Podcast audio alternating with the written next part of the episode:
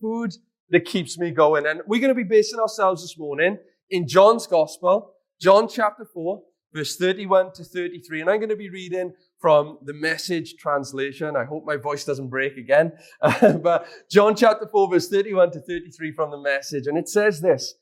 It says, In the meantime, the disciples pressed him, Rabbi, eat. Aren't you going to eat? He told them. He said, I have food that you know nothing about. The disciples were puzzled. Who could have brought him food?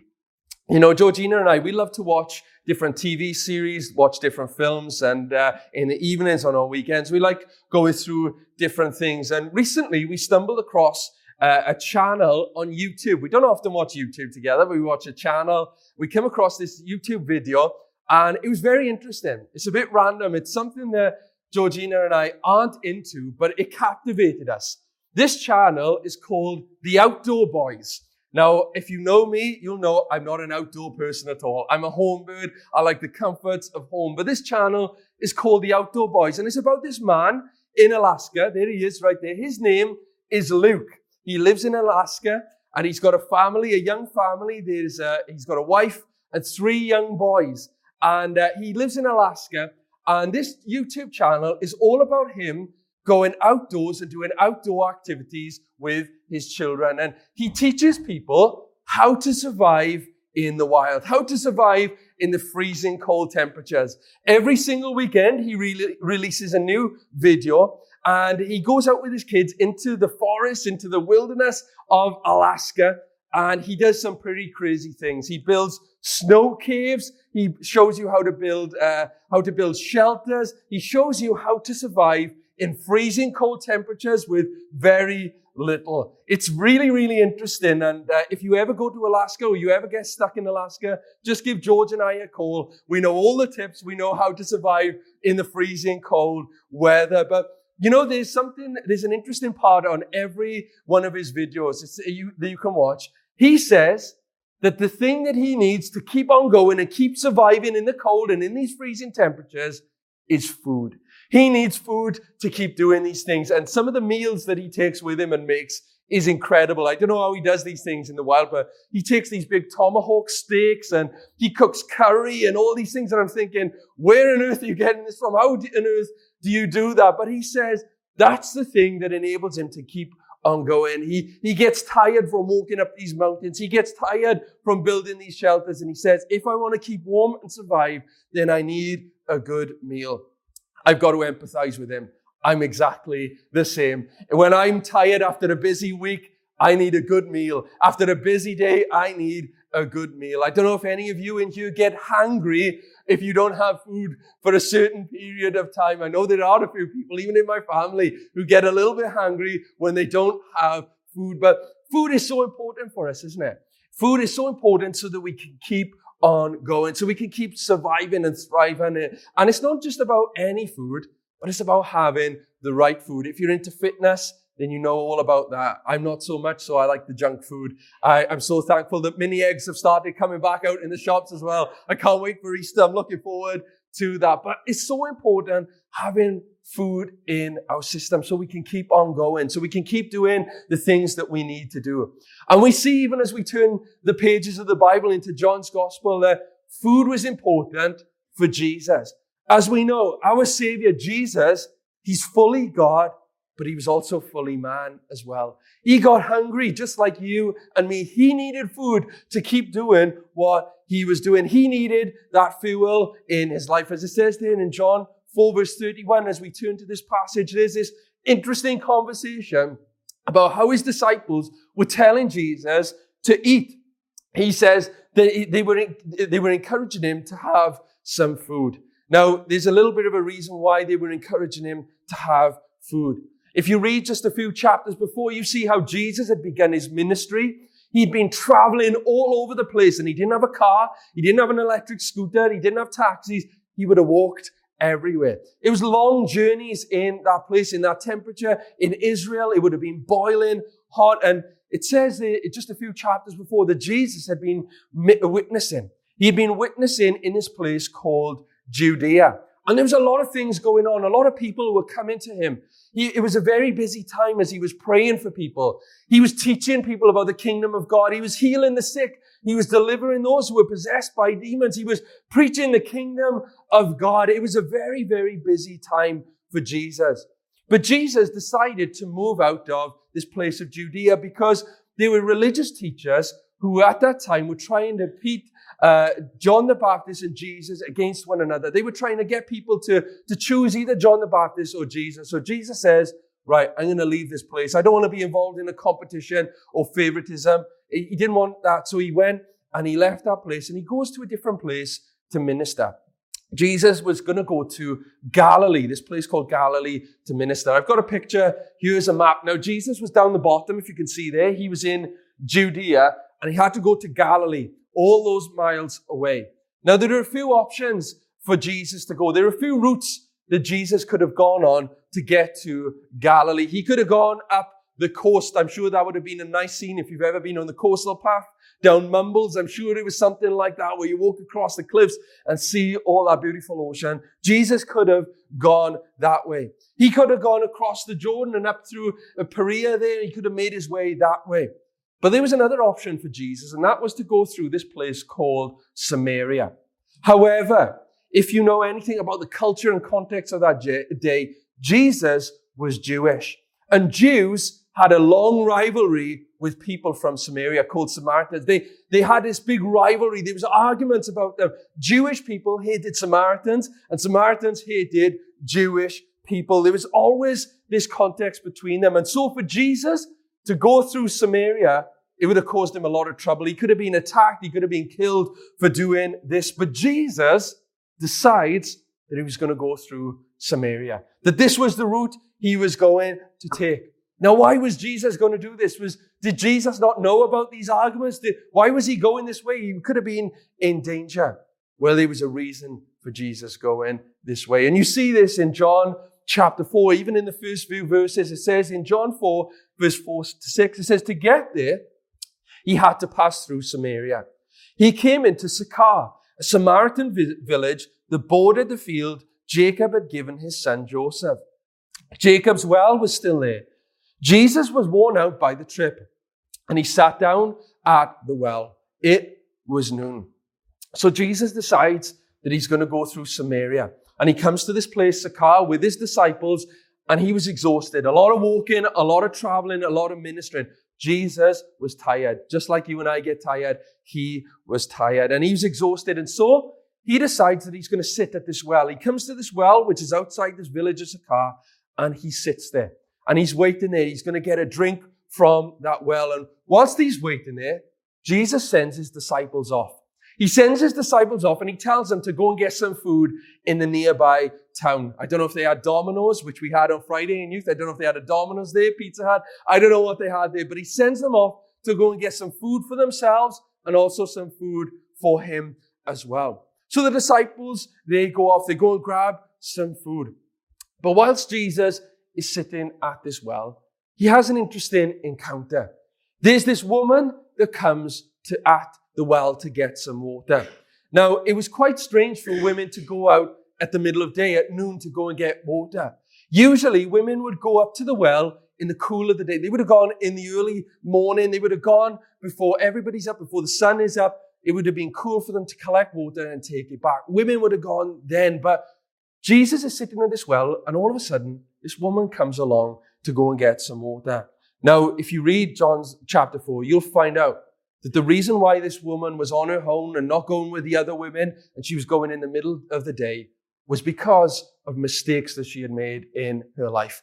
This woman was shamed. This woman had done some pretty bad things in her life, and she wasn't allowed to go with the other women. She had to go on her own to go and get some food. The Bible actually tells us that, that she had ruined her life, it seemed, at that point. She had been married five times. She'd had five different husbands. She was the talk of the town. She was disgraced, this woman was. And so she goes and she's at this well, and all of a sudden she meets Jesus there. Jesus is there, and he's sitting at the well.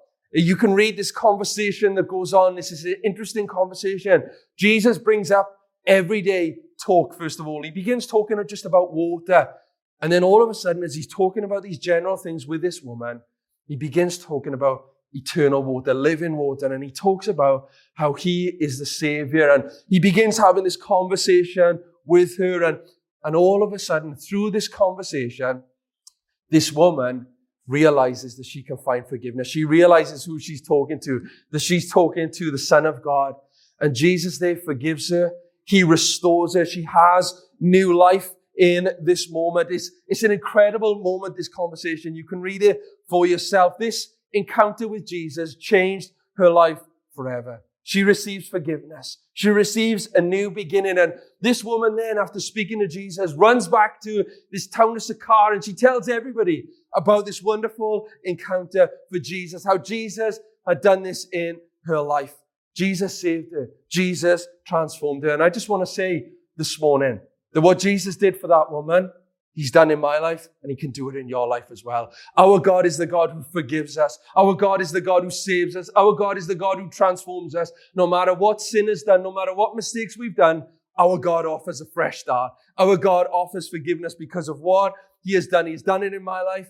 He can do it in your life today. There is no shame or condemnation for those who belong to Christ Jesus. I'm so thankful for that this morning. But following on from this conversation that Jesus has with this woman, this encounter. The disciples, they come back. They come back to Jesus. They come back with this food that they, they had bought for Jesus. They come back to Jesus. And as I said, they were concerned about Jesus' physical well-being. They could see he was tired. So they wanted to get him food to make him stronger so they could carry on this journey. And then they have this interesting conversation, which we read about at the start. I'll read it again. John 4, 31 to 33. In the meantime, the disciples pressed him, Rabbi, eat. Aren't you going to eat? He told them, I have food to eat that you know nothing about. The disciples were puzzled.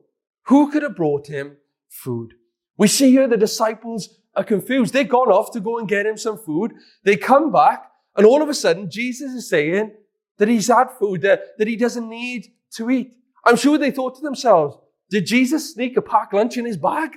What's he doing? Has he told us? Did he, did he bring his own food that he's not telling us about? Did somebody, did he order a delivery up to the well? What's going on? How is Jesus eating something here? Is, has he had a takeaway with this woman? What has happened? He's, we've gone to get him food and all of a sudden he's saying that he's had food. He's eaten here. But then Jesus makes this powerful statement in John 4 verse 34. Jesus said, the food that keeps me going is that I do the will of the one who sent me, finishing the work he started.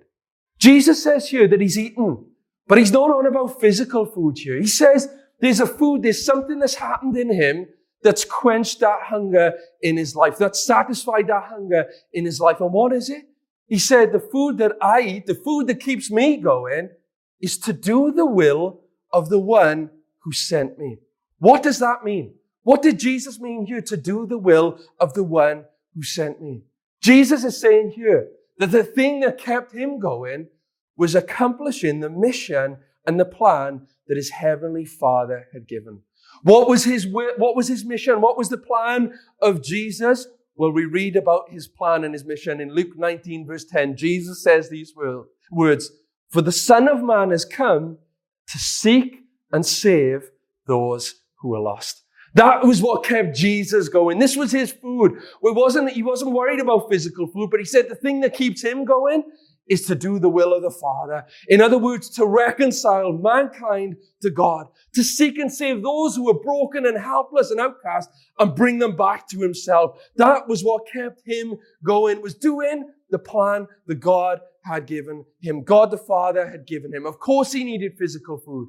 But he said, This food is what really keeps me going. Doing the will of the Father, carrying that out. And we see here that Jesus was teaching his disciples this important lesson. He was saying that while physical food is necessary for all of us for our survival, he said there's a higher purpose to life. There's a higher calling. That God has a plan and purpose for our lives. And if we would find that mission out, if we would find that plan out, then that would be the thing that keeps us going. That would be the thing that energizes us and helps us to keep going in life no matter what comes against us. Hardships, battles, difficulties. When we discover God's plan and His call and His will for our lives, that's what keeps us going. That's the thing that satisfies that hunger within our lives, that spiritual hunger within our lives. That spiritual nourishment comes from obeying the will of God.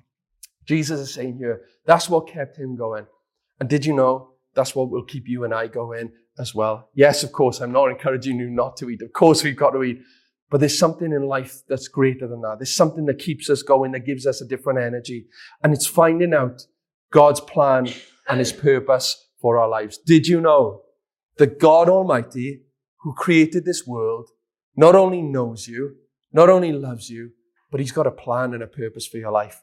As I've said many times before, that number one question that's researched and typed in on Google is, why am I here? You don't need Google to answer that because God knows exactly why you're here. He's created you for a plan and a purpose. I love, and I've quoted this many times, one of my favorite verses in the Bible, Jeremiah 29 verse 11. For I know the plans I have for you, says the Lord. Plans to prosper you, not to harm you, to give you a hope and a future. Did you know this morning?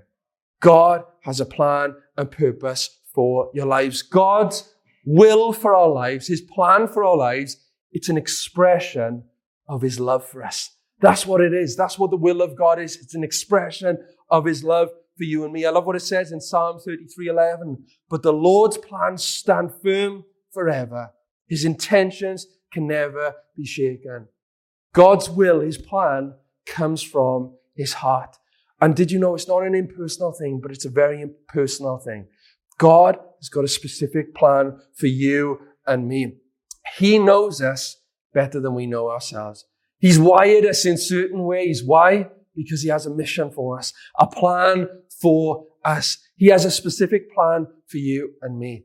And did you know this morning, there's a few things that we need to realize about God's plan or his will for our lives. Is that number one, God wants you to know that he does have a plan for your life. He has a plan for your life. I love what it says, and he wants you to know his plan for your life. It says in Acts 22 verse 14, then he told me, the God of our ancestors has chosen you to know his will and to seek the righteous one and hear him speak. God wants you to know his plan for your life. You don't have to try and figure it out or work it out. God wants you to know his plan for your life. Not only does God want you to know his plan for your life, he wants you to understand his plan for your life as well. It says in Ephesians 5 verse 17, don't act thoughtlessly, but understand what the Lord wants you to do. God has a plan for your life. He wants you to know that plan and he wants you to understand that plan. But not only that, God wants you to be filled with that plan, to have that plan and mission guide you and control you and fill you and satisfy you all the days of your life. Guide everything that you do. It says in Colossians 1 verse 9 to 10. So we have not stopped praying for you since we first heard about you. We ask God to give you complete knowledge of his will and to give you wisdom and spiritual understanding. Then the way you live will always honor and please the Lord. And your lives will produce every kind of good fruit. All the while you will grow as you learn to know God better and better. God wants his plan and his purpose in your life to be the thing that drives your life, to be the central thing within your life. And when we know that God has a plan for our lives, when we understand God's plan, when God's plan is driving us and is the thing that's within our lives that's filling us and satisfying us, then there'll be an amazing result that will come as a result of that. Ephesians 6 verse 6 says, do the will of God with all your hearts. When you understand God's will, you can live out God's will. You can carry out God's will. And you know what I found? I'm so thankful that God's revealed his plan and his purpose for my life. That brought so much freedom within my life. It's brought so much joy. And I want to encourage you that God's plan for your life isn't restricting. It isn't a duty, but it's a delight. God's plan for you is a delight. When you find God's plan for your life, nothing else will compare to it. No job will compare to it. Nothing. When you find out specifically why you are here, it will bring you so much joy. it will be the food that keeps you going. When you find God's will for your life, it'll be the thing that keeps you going. As I said, as Jesus said there in John uh, 4 verse 34, the food that keeps me going is to do the will of the one who sent me, finishing the work, what he started. That's what kept Jesus going. That's what keep you and I going. Knowing God's plan for our lives. It is for me and it is for you as well. And we must make our prayer. There's a guy in Colossians. His name was Epaphras and he prayed this prayer. And I pray that this will be our prayer as well. It says this in Colossians 4 verse 12. Epaphras, a member of our own fellowship and a servant of Christ Jesus, sends his greetings, uh, sends you his greetings. He always prays earnestly for you, asking God to make you strong and perfect, fully confident that you are following the whole will of God. May that be our prayer. Lord, I want to know your plan. I want to understand your plan. I want that to be the guiding force within my life. I want to do your plan. Lord, I want to live out your plan for my life. You might say this morning, Luke, that's great that God's got this plan for my life. But how do I discover it? Where do I begin? How on earth do I find out God's specific plan for my life or God's will for my life? It's through God's word. God's plan for our lives comes when we read, meditate, pray, study on God's word. This is God's living word. God speaks to us through his word. He reveals himself to us. He reveals who we are, but he reveals his plan to us when we read his word. I remember when I was in my bedroom at 18 years old and I was just a, a, little bit confused about what to do with my future. I always wanted to go into teaching because that's what my uncle Karen did and he's my hero. So I wanted to follow him into teaching. I wanted to become a primary school teacher and uh, that was the route that I wanted to go on. But I was growing in my walk with the Lord. And I remember even at 18 years old, sitting in my bedroom and just praying. And, and I opened up my Bible. I was going through my Bible readings and I came across Joshua chapter 1.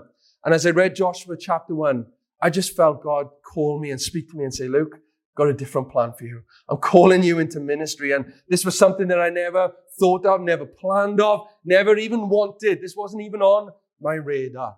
But you know, I'm so thankful that God's ways are not our ways. His thoughts are not our thoughts, and His plan is better. I know stepping into His plan, stepping into what He's called me to do, it just brings me so much joy, so much freedom. I know why I'm here. I know what I'm called to do. And you can have that confidence as well. It isn't just for Luke Morgan. It's for you. I'm, I'm a nobody. And if God wants to speak to me, he can speak to whoever. God's got a plan for our lives. And it comes through reading God's word.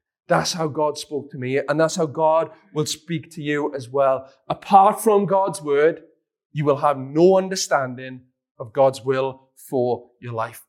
You know, the Bible tells us that we have an enemy, the enemy of our souls. His name is Satan, the devil. And do you know what his number one mission is? Is to make you ignorant of God's plan and purpose for your life. He wants to make you ignorant to God's will for your life. He doesn't want you discovering what God has put you on this planet to do. He doesn't want you finding that out. He doesn't want you knowing that because if you discover that, then you will make an incredible impact for God wherever you are. And I do just want to say very quickly, I feel God's pressed this on my heart. The will of God for your life isn't maybe just to be a pastor or it isn't to be a leader or whatever. God can use you where you are in your workplace. God wants to use you. There's a reason why He's placed you there. There's giftings He's placed in your life. Maybe you're called to serve in a certain industry, in a certain field. God can use you there. There's a reason why God's placed you in this area in Abraham. And why? Because God wants to use you in this place. God's got a plan and purpose for you. And Satan wants to do everything he can to make you ignorant of God's will. Why do you think each and every one of us find it so hard to read the Bible and to open this up is because the enemy doesn't want us finding out God, knowing God, or stepping into the plans He has for us. But I want to encourage you. This isn't some big old boring book that sits on a bookshelf. This is God's word to you. This is God's love letter to each and every one of us. We find out who God is, and you'll find out what He's called you to do by reading this. God will speak to you. God will help you. God will transform you and shape you and mold you to become like Him and to make Him known in the world around you. I want to encourage you. Open up God's word. Read God's word. And I, I, you know, if you want to know more about where to begin about Bible, where can I start with that? In a few weeks' time, I'm going to be putting some things out on YouTube, just basics about how you can find out. It'll be on our website as well about how you can grow in understanding the Bible. What's the best Bible to read? And where do I begin? How can I get a Bible reading plan? How can I implement it in my life? We as a church, we're here to support you in that and help you in that. But I want to encourage you to open up God's word. Find, read God's word, and then you'll discover God's plan for your life.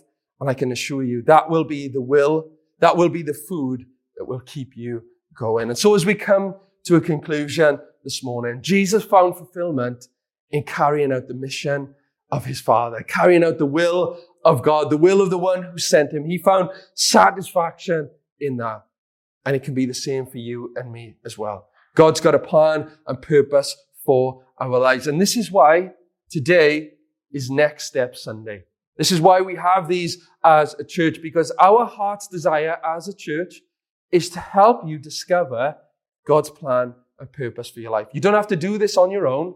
But we would love to help you. We would love to encourage you and support you in any way that we can. This is why we've created Gateway Next Steps. And this is just a simple thing just to help you find out maybe what God's plan is and purpose for your life is and how you can grow in knowing God or discovering God and discovering what He has for you. And there are different next steps that you can take uh, as well. And we have them there. They are on the screen and you've got them on a card on your seat as well.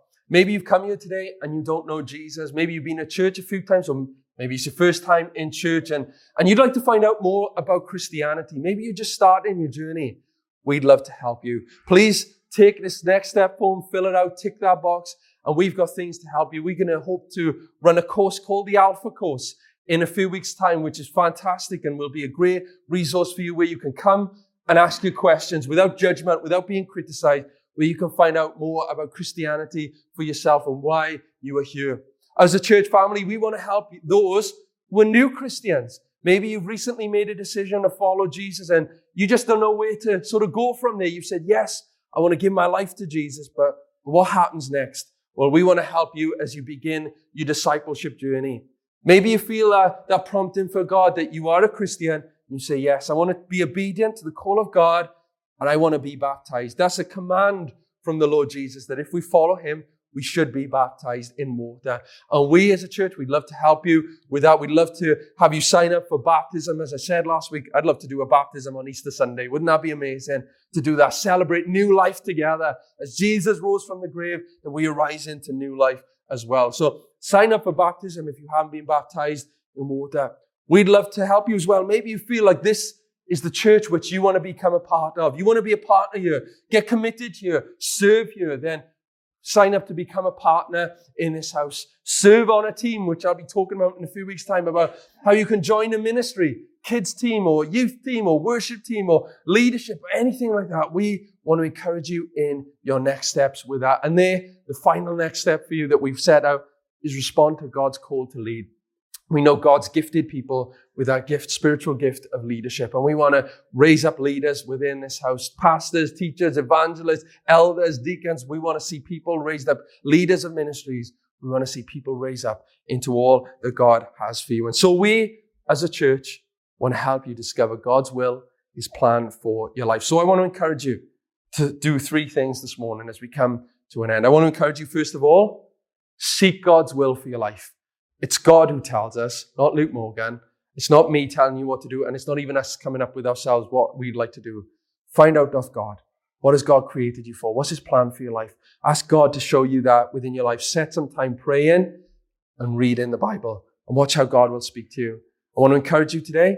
Fill out the next step card. See what your next step is. Ask God what your next step is and hand it in to us at the end. You can hand it in in the welcome area, leave it down in the welcome area. We'd love to help you. And then I want to encourage you. Once you've found out God's will for your life, obey his will. Obey him. Say, Lord, I'm going to trust you. I'm going to step into that and I'm going to carry out your purpose for my life.